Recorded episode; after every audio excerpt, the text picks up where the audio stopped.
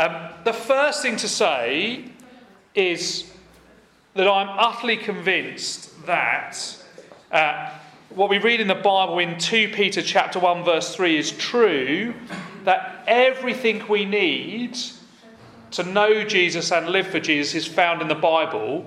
That even includes parenting. So there are lots and lots of books written on parenting which are helpful, but lots of them just give us a bit of wisdom to help us. But the Bible really gives us all we need to know. Um, when we were first parents, I think we read and read and read, trying to find a magic formula to produce exactly the children that you want them to be. And the truth is, that just doesn't happen. That's not how life works in the world.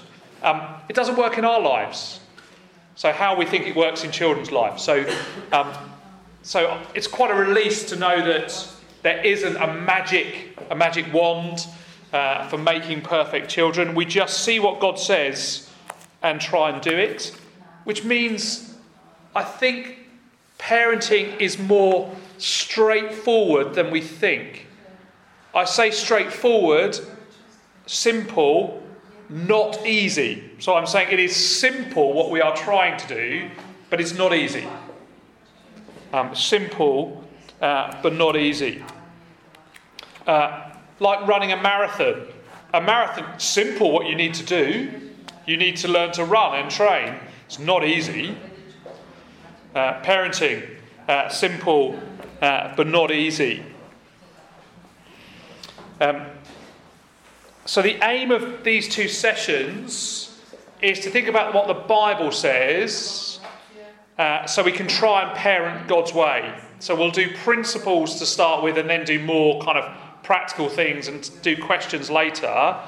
Um, in some ways, uh, it helps us have a conversation and keep having a conversation together about how we try and bring up uh, our children. I am still learning lots and learn lots as we talk about things. Um, one of the most helpful things for me in having to do this is it means the week before it reminds me of everywhere I've gone wrong and everywhere I need to get back on track. So you are doing me, you are helping me by making me think again. So thank you. Um, I think in parenting being straightforward, there are really three stages. And at each stage, we are trying to do something different. Yes, there is overlap, but we are trying to different things. So, um, uh, on the handout, it says PS1. That isn't uh, something made by Sony. That is not a games console. That is parenting stage one in English. Parenting stage one. So, 0 to 5 all we are really trying to do is train our children to obey, to learn obedience. We'll think about why that's important in a moment. Um, then we're trying to help them, instruct them, teach them so they develop good character. And then as they get older, we are coaching them to be wise themselves. Um, so I've put that on the table for us. We'll think about that a little bit more later. But at every stage, we're trying to help them see uh, their sinfulness, and we'll think about that later, and pointing them to Christ at every stage. That's what we are trying to do. Um, and we, but we need to do the right things in the right order, and then we need to change as they grow up. Um, I think the hardest thing we have found, and probably I have found, is making the changes. So it is easy to treat the, the teenager like a toddler. I would still like to put my teenager on the naughty step sometimes. That does not work. Not when your teenagers are as big as you, that certainly doesn't work. Uh, so you need to change uh, as, you, as they grow up, um, which is hard when you have children at different stages. So you're dealing with one in one way and then one another way. So it requires a bit of thought, um, and we don't always get it right. Um, one of the things, the big things that I think we need to see is that Christian parenting is more than just good parenting done by Christians. uh, we are trying to do something different to the world around us. Um, because we know we have a greater purpose and uh, we know our children have a greater need. But the brilliant news is we've got greater resources, greater help from God as well. So we'll think about those things as we go. Um, so on the handout, let's think greater purpose.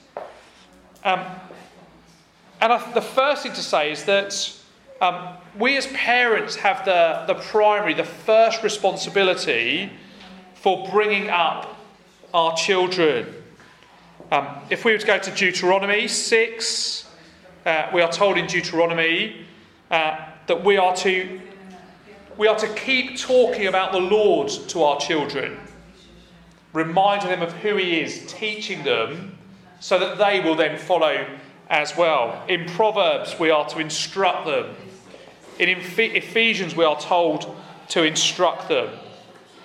So it's not that, it's not that the government, the state has the job. Um, it's not even that the church has the job or the school has the job, but we have the first job of uh, training our children. But it's worth saying that uh, the whole kind of church family is really important in that. So none of us are perfect. None of us can bring up our children on our own. We need the help of everyone else in the church family working together. Um, and one of the greatest things our children have is this bigger family, which lots of other people don't. Um, our aim on the handout, our aim is to nurture children who are truly wise. We want them to be really wise, which means that they know Jesus Christ and they live for Jesus Christ. That is, we know that is true wisdom, and that is what we are aiming at for them. That is what we want for them. Um, it would be better to have a son or daughter who works in McDonald's and loves Jesus than a son or daughter with a, a PhD but who lives for themselves. Now, that is a, that is a massively countercultural thing to say, that actually we would rather our children struggled in this life but knew Jesus than were a success in this life and ignored Jesus. And if we believe that, then it changes so much about what uh, we are trying to do. Um, even, um, why do you want your children to read? Well, actually, we want our children to read because we are, uh, we are people of a book. And if they can read books, they can read their Bibles and know Jesus. We want them to read because it will help them get a job. And if they can get a job, then they can be a, a godly person who helps support Christian ministry or helps support a family. But our, our goal is different than our friends who just want their children to be a success. So sometimes things look the same, but what we're aiming at uh, is different. So our greatest desire will shape our parenting. Um, really important that we realise that we are preparing them for maturity and independence. We have them for a short time, and then we want them to stand on their own two feet. Not to be totally independent, they will still need friendships and relationships, but uh, it's like an apprenticeship or our house. You could say our home is like a greenhouse.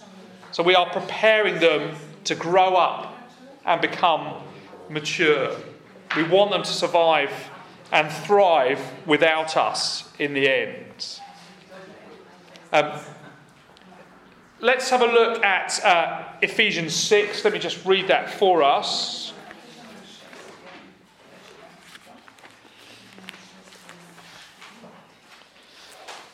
The Bible doesn't have loads of passages on parenting, but this is a key one.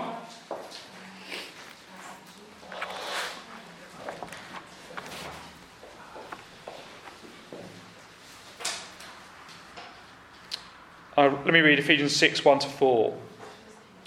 Uh, Children, obey your parents in the Lord, for this is right. Honour your father and mother, which is the first commandment with a promise, so that it may go well with you and that you may enjoy long life on the earth. Fathers, do not exasperate your children. Instead, bring them up in the training and instruction of the Lord. Um, I've put it on the handout there, and I think it is important. I think we see it in the Bible that fathers need to take the lead uh, in parenting in the family. That doesn't mean that the fathers are doing everything, but it does mean that as the father is responsible for the whole family, that they set the agenda and structure life around the godly priorities, around God's ways of doing things. It will probably still mean that the mum does so much of the actual action, but the father must be involved. Um, and men need to hear that because ever since the Garden of Eden, men, we have been lazy, responsibility rejectors. We would rather other people did everything. That's what we are like. Um, so it is important that the Bible is saying to us no, it's hard work, fathers, but you need to lead. So fathers need to be involved. Um, but in a world where things don't work as they should, that isn't always an easy thing to do. So we are aiming at our children knowing and loving Jesus, but we must realise that actually Christian parents don't always end up with Christian children. And we need to, if you read through the Bible, the Bible would be full of uh, truisms, so things that are generally true, that generally, if we train a child in the way they should go, they won't depart from it. That is the true principle from Proverbs. But that isn't saying that every Christian's children will follow Jesus. So we need to do the right things, but by faith trust the Lord that He's sovereign and He will do what is best, even when we find that difficult. So we aim in the right direction and trust God to do what He plans for our family. That is a hard thing for us because we like to be in control. We would like to say, take child, take child to church, read Bible with child, discipline child, child follows Jesus. And it just isn't that simple. There may be, it, there may be lots of difficult stages on that way, it may be that they choose not to follow Jesus. But our responsibility as parents is to teach them to follow Jesus. It is their responsibility how they respond to that. And that's really important for us. Um, so we stick, with the tr- we stick with the principle, but we don't burden ourselves with something that we cannot carry, which is brilliant. God's in charge, not me. And my family's a lot better when we remember God's in charge, not me. Um, uh, let's think. Uh, let's think about a greater need. Um, this is this is something that our friends and the world around us will not agree with, but we see it all through the Bible. Um, our children are sinful. They are sinners in need of rescue, just like us.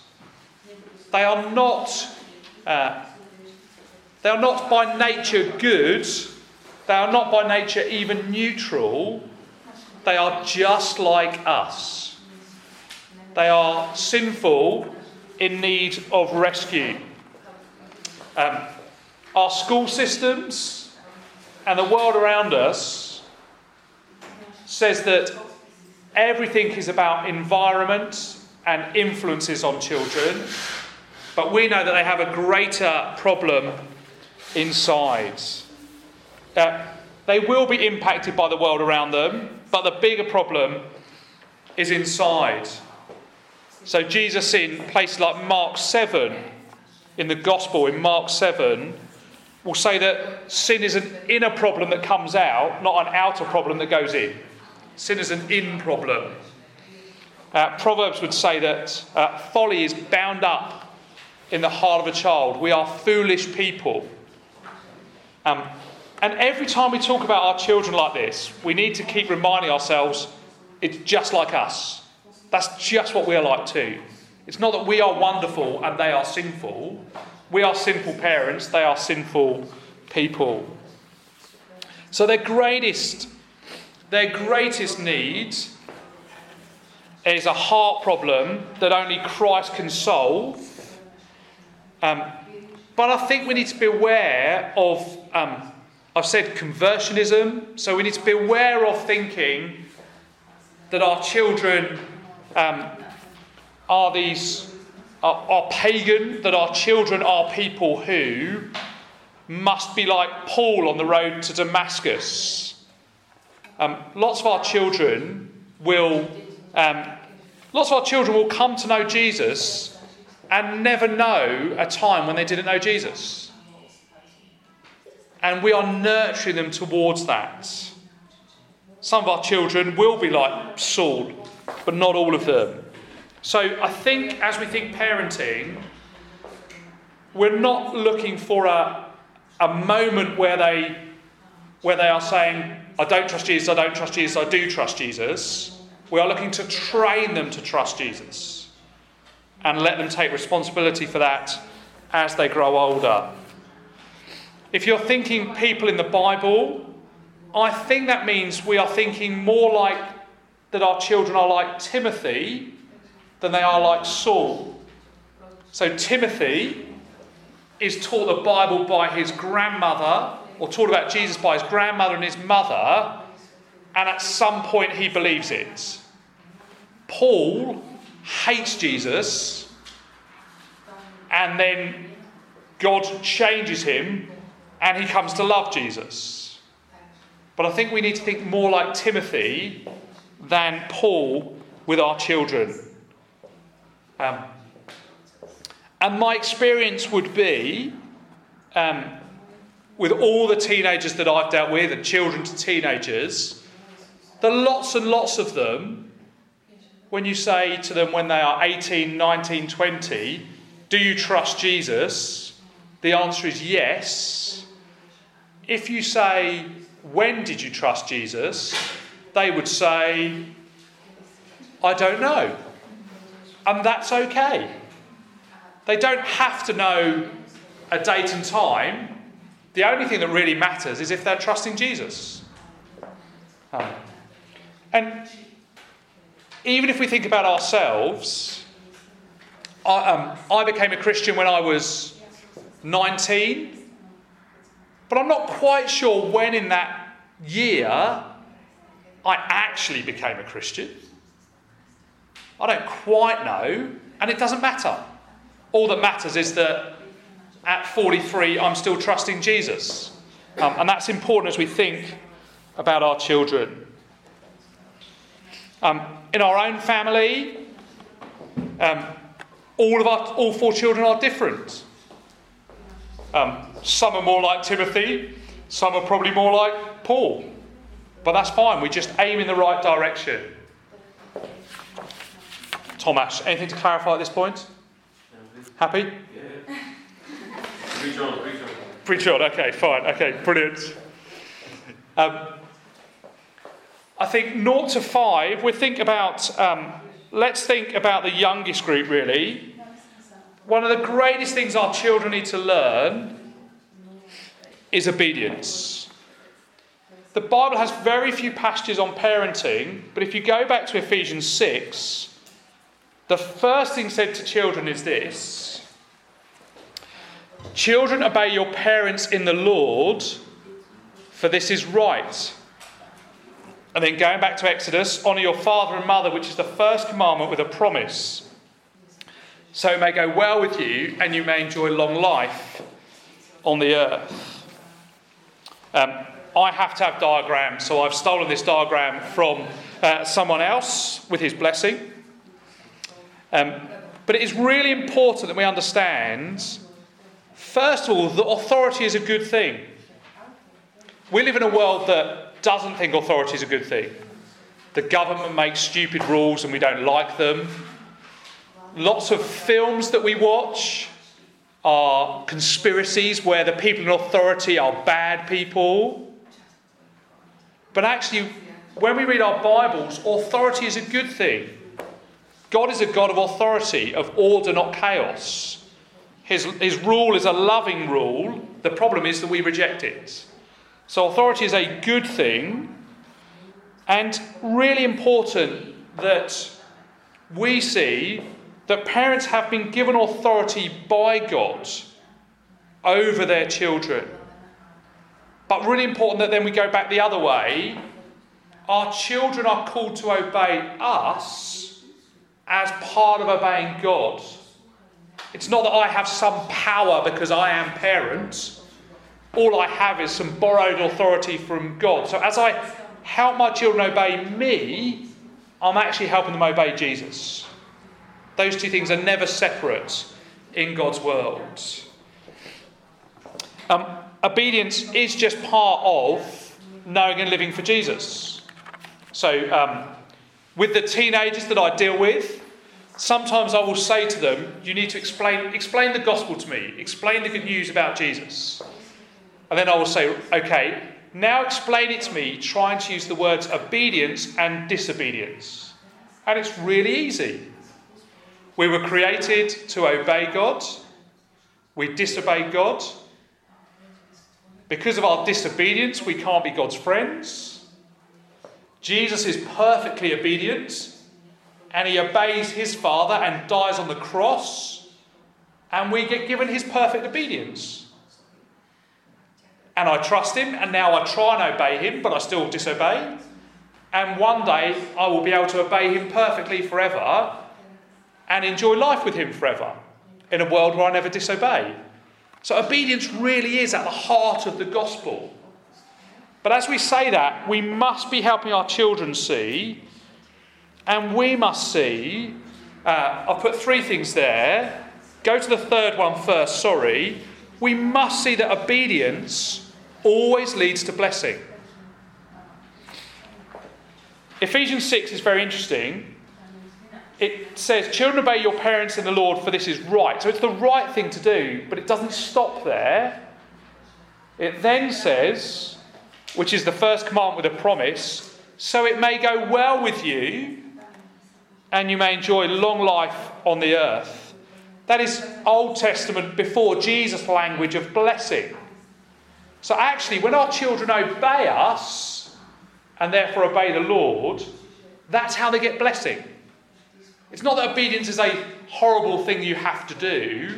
Obedience actually leads to blessing. So we must always be saying what a good thing it is.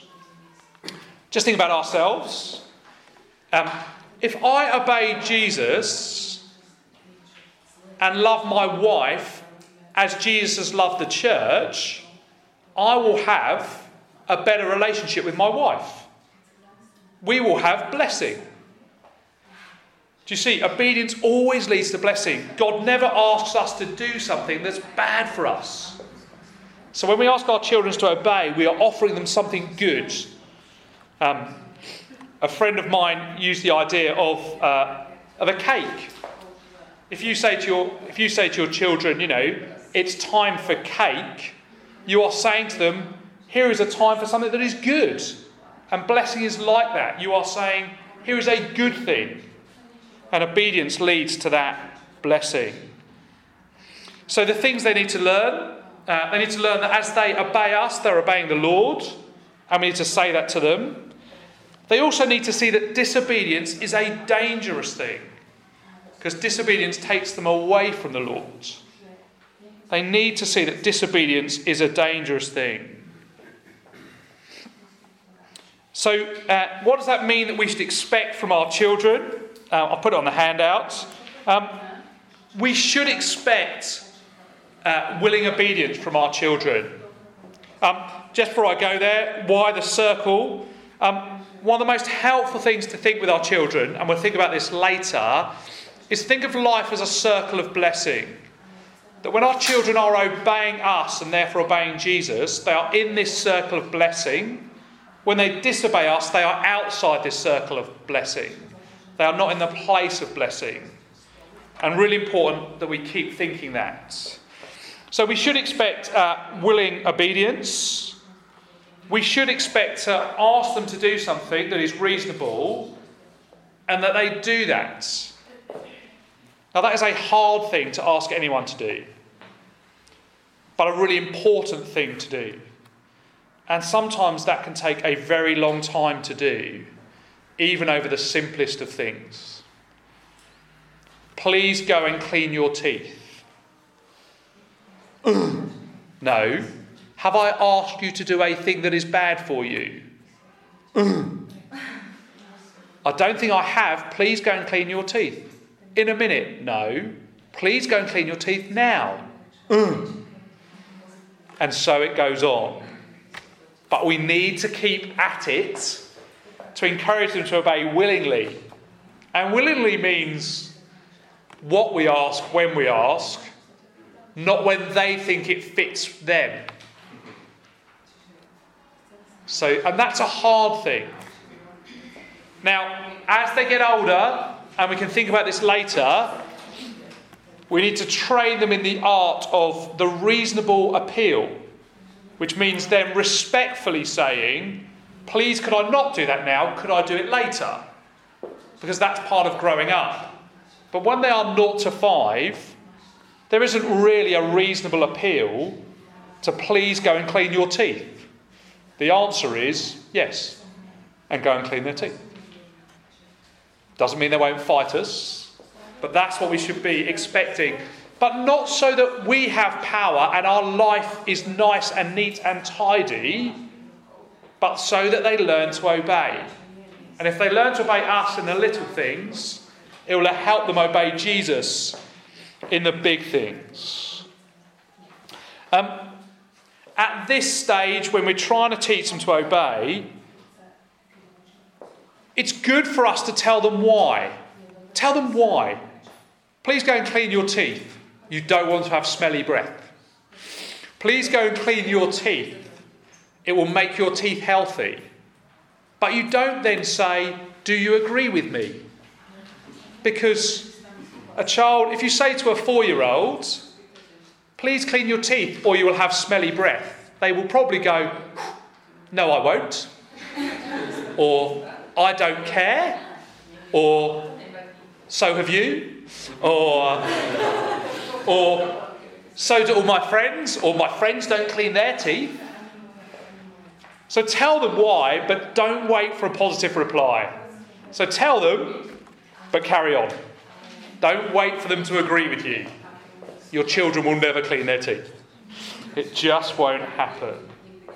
Um, so if we are to train them to obey, that means that discipline is something that we need to do. It is not an optional extra. So, if they need to obey and sometimes they don't, we have got to help them. So, if we know that obedience leads to blessing, every time they disobey, they are rejecting blessing. So, it's a loving thing for us to do to get them back on track to blessing. We are not saying my power must be re established. We are not saying my control must be back. We are saying you are heading in a bad direction. You need to be back on track. That is easy to say in principle. In practice, sometimes we just want our power back, and that is not the right thing. But they must learn discipline. Um, I've put some examples on the handout. We don't need to go there now, but it's as you read through Proverbs, it's clear that discipline is seen as a good thing and actually as a loving thing. I am not a loving father if I don't discipline my children. I'm not a loving father if I just let them do whatever they want. That is not a loving thing uh, to do. So, discipline is the loving, father like thing to do. So, think about um, our Heavenly Father. If we read Hebrews 12, we see that our Father disciplines us for our good. He will discipline me when I'm a bad husband and a bad father. He will discipline me, but for my good. And if my Heavenly Father, who's perfect, disciplines me, then it's the right fatherly thing to do and right parent thing to do to discipline our children. Uh, but really important, I've put it on the handout, it's reformative uh, and restorative. In other words, it gets them back on track. It, the goal is to get them back on track. Um, which is why it's better to talk of discipline and consequences than punishment. Punishment is a kind of, you have done this, therefore this happens, that's it. Discipline is, you have done this, here are the consequences, so you learn to not do it, and so you learn to get back on track. So discipline has a, a positive outcome rather than just punishment, which is much more A equals B, just that's it. So discipline uh, is different. And important we think like that. We are trying to get them back on track. Um, and part of that is that we need to help them see their sinfulness. We are helping them see when we discipline where they have gone wrong, not just to us, but before the Lord. But on the handout, look at the why. We want them to see their sin so they can know the joy of sins forgiven. We never want our children to, to think, I am a wretched, sinful person. Full stop. We want our children to know they are sinful, but the brilliant news is that Jesus forgives them. But they can't know the brilliant news of Jesus forgiving them if they don't know they're sinful. So we teach them their sinfulness so they can hold, they can trust and follow Jesus. But never just be content in showing them their sinfulness. Um, one of the most helpful places in the Bible, I think, for this um, is Psalm 32. So you have David, the great king, who did some horrendous sinful things. And he talks about keeping silent, and it's like his whole body just groans and aches when, he when he's not honest about his sin. Then, when he confesses the sin to the Lord, he knows the joy of sins forgiven. And we always want to get our children to that same place honest about sin, so they know the joy of sins forgiven. Not just honest about sin, but all the way to the gospel every time. Um, and we can think about how we do that a little later. Okay, lots of words from me. Time for a diagram. Uh, let's have a look at the diagram. There's our nice circle of blessing. Every, the children are happy. Uh, what happens? They disobey. We need to discipline them. We want them to be sincerely sorry. We think about that. We want to fully forgive them, and we're back into enjoying blessing. That's the kind of cycle that we want to be going through, and often going through lots of times every day. But that's where we want to get to. Always thinking back to blessing. Obedience is willing submission, and discipline is always to get them back on track. And we are saying that to them. You, we will say things like, Why are you rejecting blessing? Why are you saying no to blessing? Okay, let's get back on track. And saying those kind of things to them. We'll think about that a bit more as we go. Okay, a few principles to help us that I think are really important. Um, as we think about discipline, uh, discipline can make us nervous because our children, because discipline is supposed to be painful, I don't mean physically painful, but it is not an enjoyable experience for our children. That means it is not an enjoyable experience for us. So we don't want to do it. because we don't want our children not to like us. So we find it hard to keep disciplining them. We find that a hard thing to do, so we are tempted to not do it. Uh, sometimes I'm tempted not to do it just through laziness, but we are tempted not to do it. So here are some things to help us. Uh, the first thing here um, is we need to learn the plus 10 principle. Again, I've stolen this from someone else. Uh, he didn't call it this, so I've come up with a nicer title. Um, he said, very helpfully, look at the behaviour of your child and add 10 years to it, and then think if you're still happy. So, your, your four year old who will not clean their teeth, what does that look What's the four, what will the 14 year old be doing? That probably means not coming home when they're told they should. So, actually, having the, the battle now will help with the possible battle then. So, when we're just, oh, they just don't want to clean their teeth, we need to go, oh, but in 10 years' time, what does it look like? And I think that makes us think, oh, I need to do something now in the hope by God's grace that it will be less of a battle then. So the plus 10 principle is really important. Um, the five year old who kicks their sister, what will that look like when the 15 year old decides to kick their sister? That will be a lot more serious. Uh, the seven year old who slams the door, what will that look like as a 17 year old who responds in anger in that way? So, worth just thinking plus 10 years to remind us to have the battles now in the hope of not having as many battles then. I'm not saying we will get rid of every battle, but it will help us in the future. Um, do strive for consistency. If you have a rule in your family, stick to the rule. If you have a rule, stick to the rule. It is be- every family needs rules. Life is chaos if a family doesn't have rules. Okay? But try not to have too many rules. If you have rules about everything, you will never keep them. And your children will know that you don't think the rules are serious and they won't learn to obey.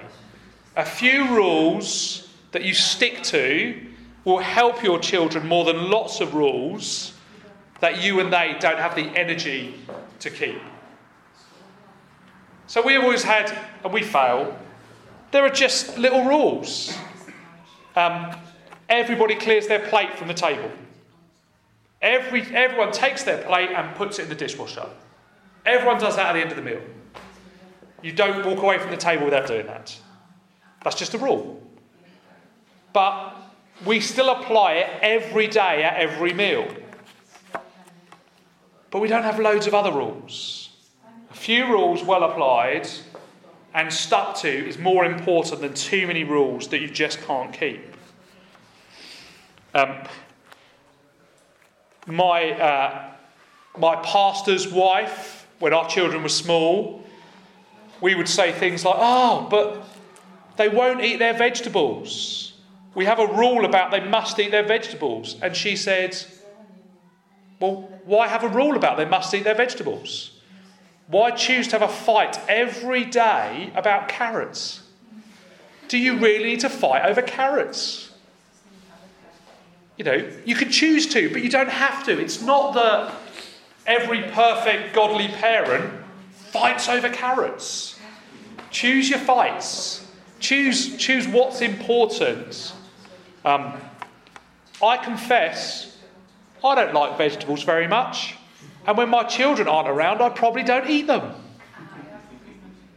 So it's pretty harsh if I sit there with my four year old, I don't have one anymore, but if I had sat with my four year old saying, You must eat those, if I wasn't prepared to do it myself. So just important that we choose our fights and choose our battles. Uh, here's a big one, uh, which takes a bit of thinking about. We need to discipline for disobedience, not consequences. Discipline for disobedience, not consequences. Um, so that we don't teach them there are kind of big bad sins and little sins, and the little sins don't matter. Let me give you an example, again, stolen from someone else. Um, we have this rule, we used to have this rule in our house. My children are older. Imagine you had a rule that there is no running in the house. Okay? So, no running in the house.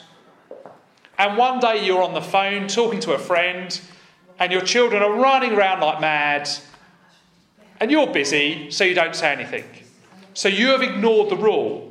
They are disobeying you, but you're ignoring it. The next day, your children are running around like crazy, and they break your vase with the flowers in it. And you go mad. They lose their screen time, they're on the naughty step. They, you shout, you scream, whatever you do, because they have broken your vase. You are not disciplining them because they have run in the house and disobeyed you. You are disciplining them because they have broken your vase. They should have been told off the day before when they ran and disobeyed.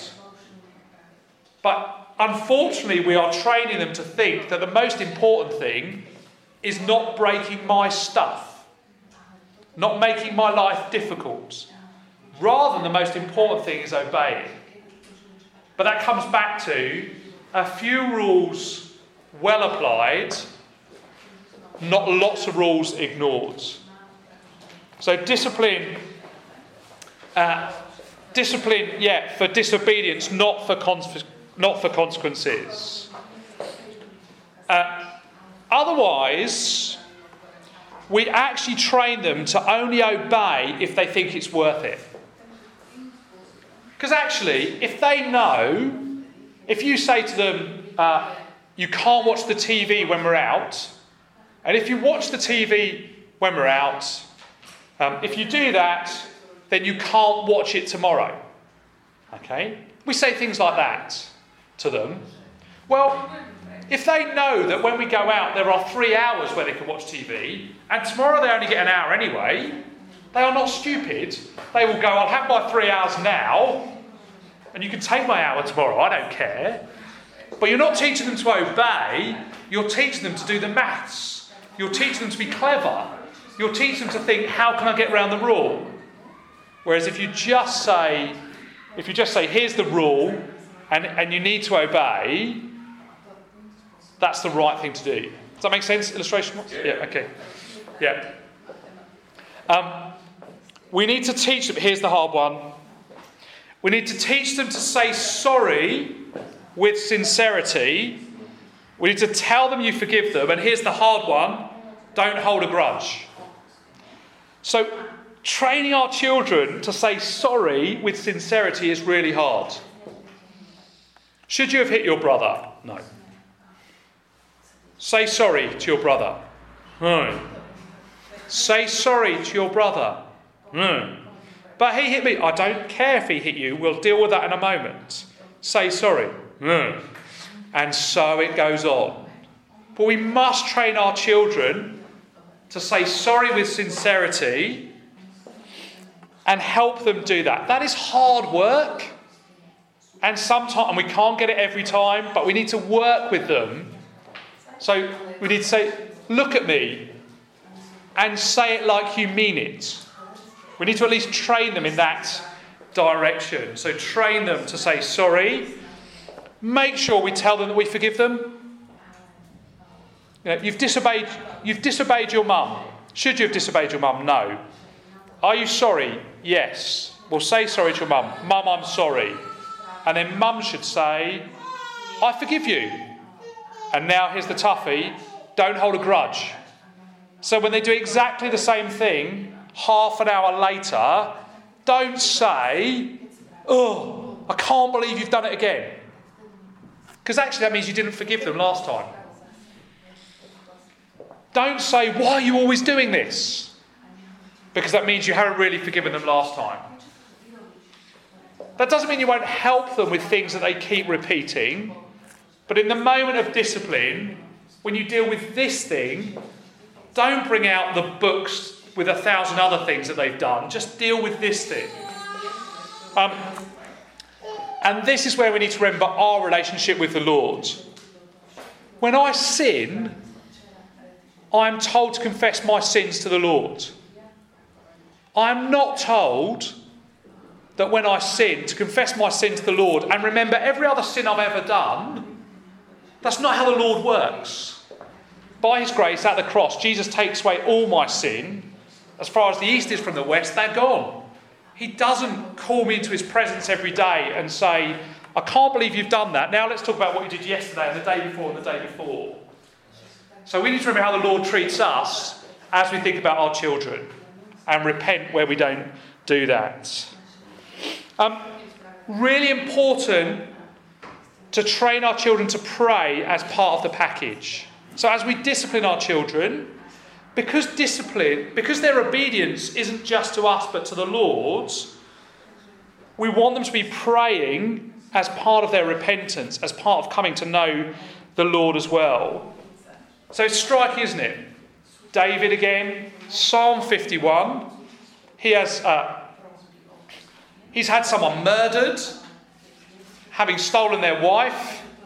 He's done all these things, and Psalm 51 says, "Against you, you only have I sinned to the Lord." So David said, David's done all these horrendous things on the human plane, but he says, "I've sinned against you," and we're helping our children see that when they disobey us even though refusal to clean their teeth is in some way a refusal to trust the Lord, a refusal to follow the Lord. Because part of obeying the Lord is obeying their parents. So we're always trying to help them see that.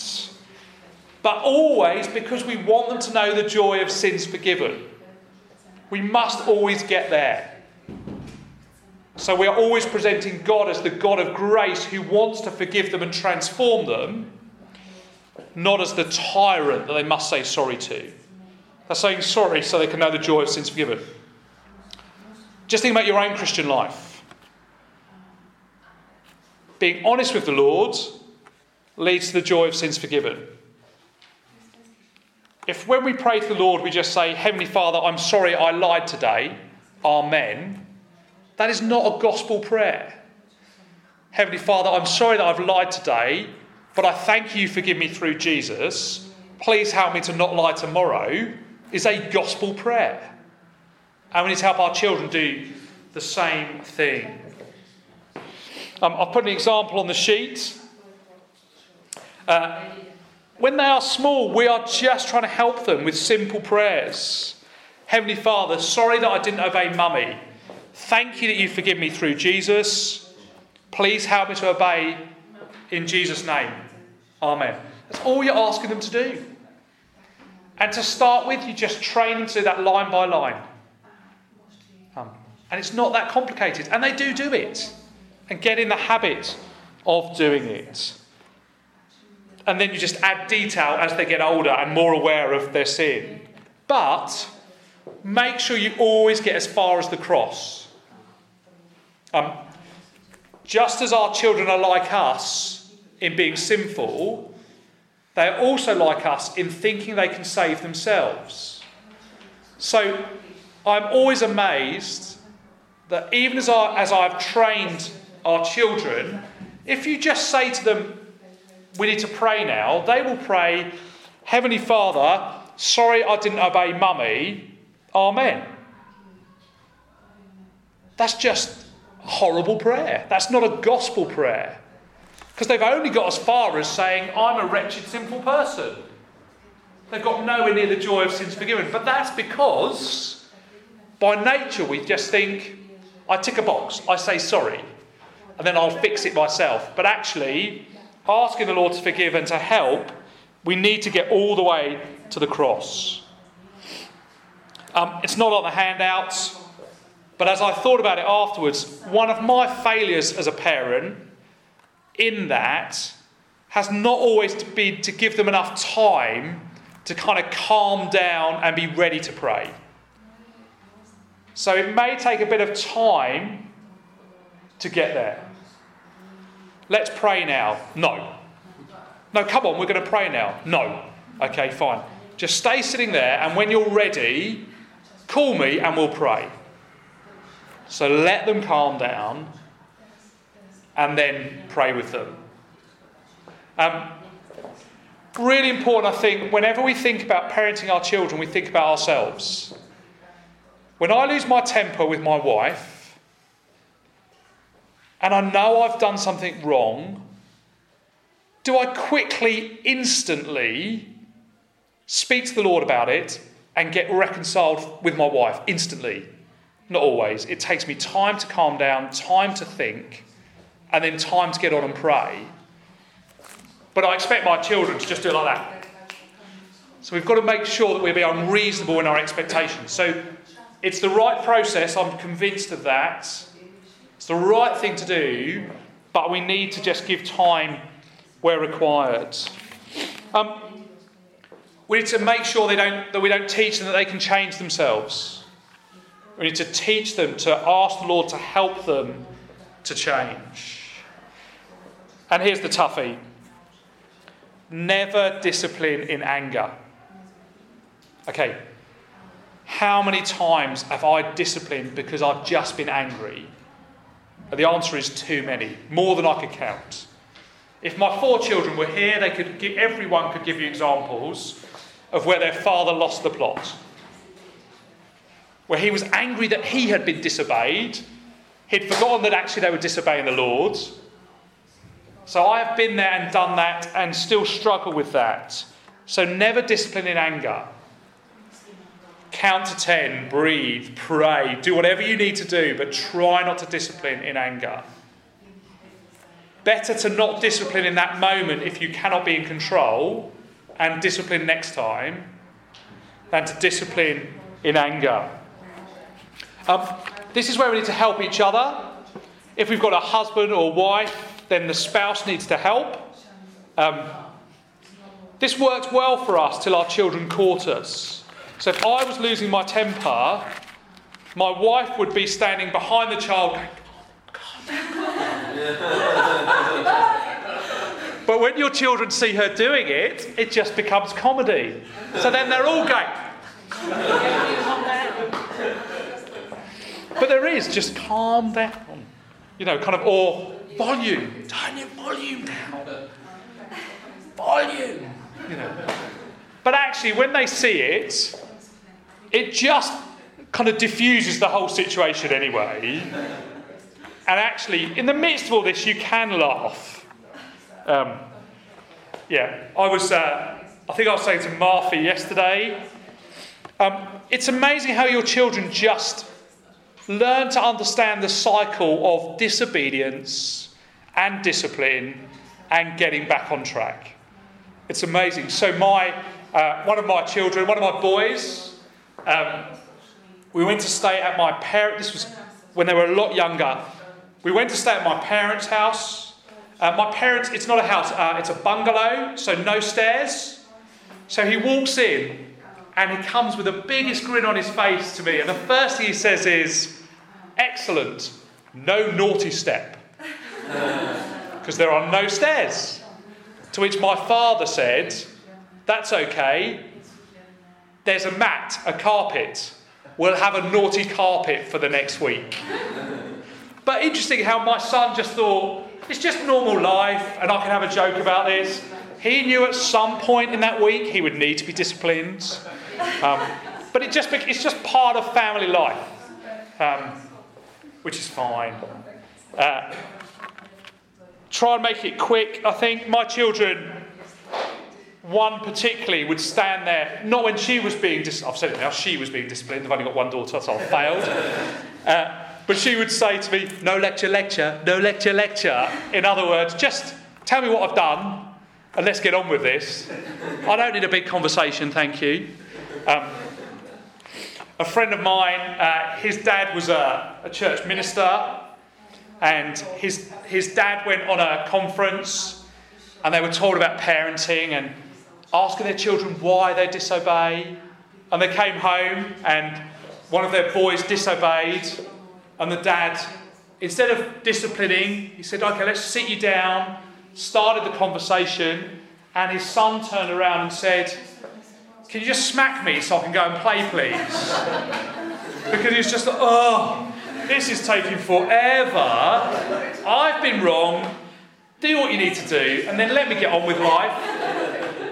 And actually, that's just really helpful. Kind of just deal with it and get on. And, you know, hands up, I've failed trying to, trying in every moment of discipline to do three years worth of gospel progress with my children rather than just go, right, you're wrong, you've said you're sorry, move on.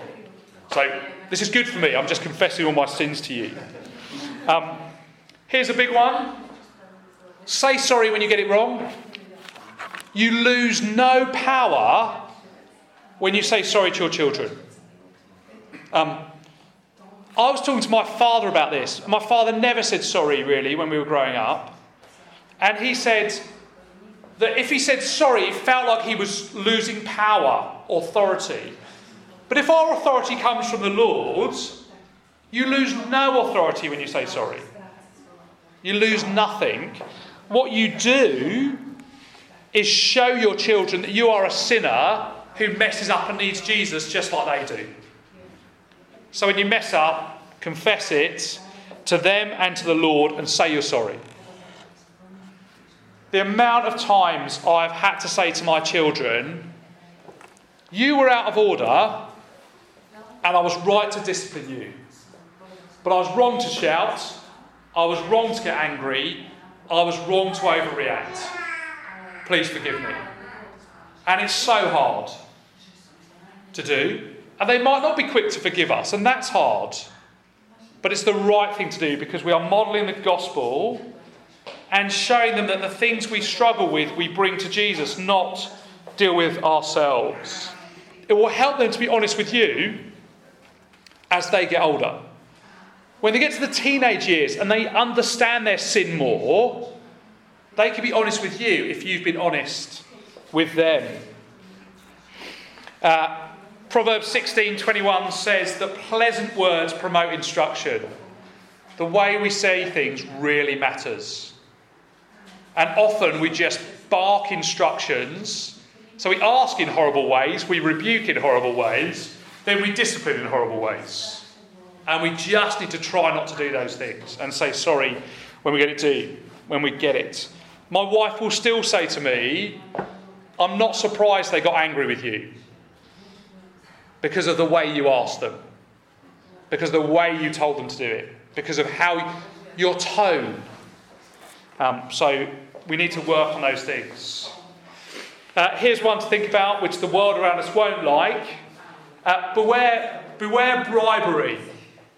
If you bribe your children to obey, they will simp- you'll have lovely, polite children when they're young, and everyone will think they're marvellous and wonderful, but they're just learning to obey if they think it's worth it. It's all you're training them to do. We are raising little Pharisees, really. They obey if they think it's worth it. They are saying to themselves, What's in it for me? What do I get out of this? Is it worth obeying? Um, rather than thinking, Is this the right thing to do? We need to train them to obey because it's the right thing, not because of what they get out of it. Um, just think about that for a moment. Um, if that was how all of life worked, imagine that when they go to school and the teacher says, Get your book out. And they say, Why? What's in it for me? Life doesn't work like that. So we are training them to obey, not because they think it's worth it. Um, here's the other big reason it's really bad for your bank balance. Okay? How do you bribe a three year old? A biscuit a four year old a little bit of money. Now add the 10 year principle the other way. How do you bribe a 13 year old? That gets expensive. You've just got to think if, if you set it up that it's bribery, then actually you're going to get you're going to be very poor very quickly as they get older. So not only does it not work, it's it's going to be painful for you as well. But don't train them to obey just because they think it's worth it. We're almost there at the break, I promise. Um, Always give them clear instructions, not options. What do I mean? Uh, put your shoes on now, please. Or, wouldn't it be a great idea if you put your shoes on? No. It's a stupid idea. So say please, but it's not a do you want to question, it's a polite instruction.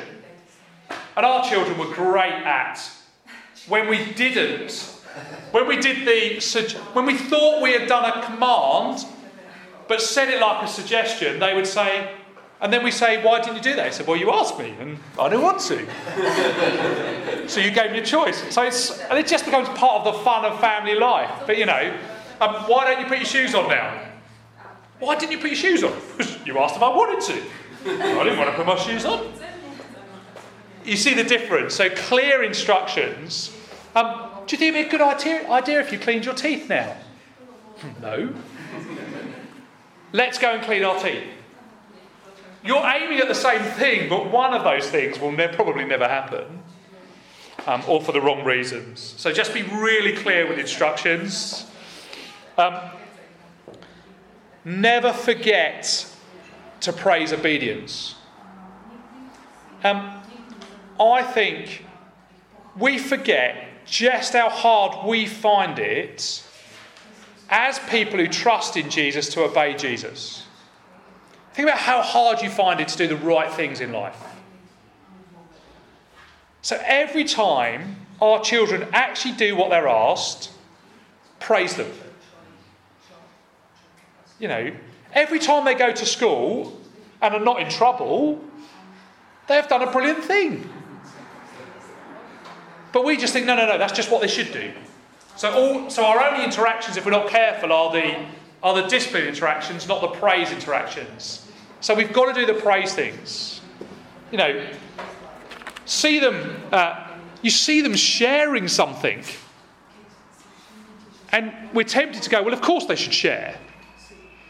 No, actually, that was a massive thing for a child to do to share a toy, to not fight back when it was taken from them. So tell them they've done a brilliant thing. You don't have to reward them, but tell them that they've done a brilliant thing. That's the important thing uh, to do, I think. So always be praising them uh, where you can.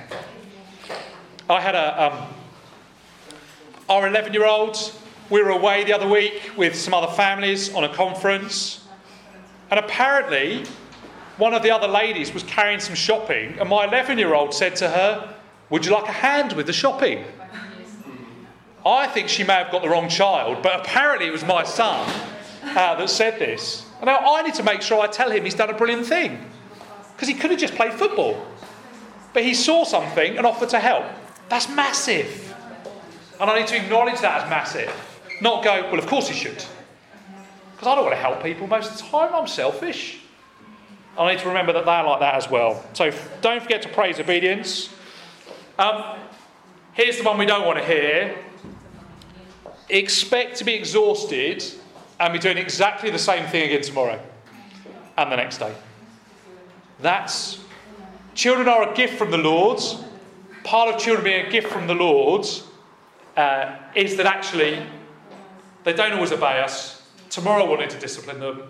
And guess what? We'll be doing the same on Monday and Tuesday. And so it goes on. It's, it is exhausting, but it's the right thing to be doing. So, uh, the parent who thinks they will never be exhausted by doing what the Lord wants us to do probably hasn't quite understood what's expected of us. But all the while, don't forget to enjoy them. They are so much fun and have so much enthusiasm and energy for life. So rejoice in having children. They are God's gift to us. Um, and that's just really important. In the midst of all the exhaustion, Laugh about them, enjoy them, laugh with them, have fun with them. Because it's not just about discipline, it's about enjoying them too, which is just really, really uh, important. I'll give you one bit of comedy and then we'll have coffee. Uh, my daughter generally doesn't like to be quoted, but she likes to be quoted for this one. Um, when she was, I think she was probably 12 or 13. So she's She's experienced all of this. 12 or 13, she was frustrating me beyond belief. And I said to her, as she went up the stairs, I said, Why do you do this? And she said, I exist for your sanctification. so she was, and off she went. And it's true. I have learnt so much about my own sinfulness, my own heart struggles, my own need of trusting God's grace and in His transformation by being a parent than I ever thought I would. And that's really good for us. If I had had four straightforward children, I would have been a proud husband and father. I do not have four straightforward children. I don't think anyone does. I'm not having saying my children are bad. But it just reminds us that God works everything for our good including our struggles with our kids. I'm going to stop there.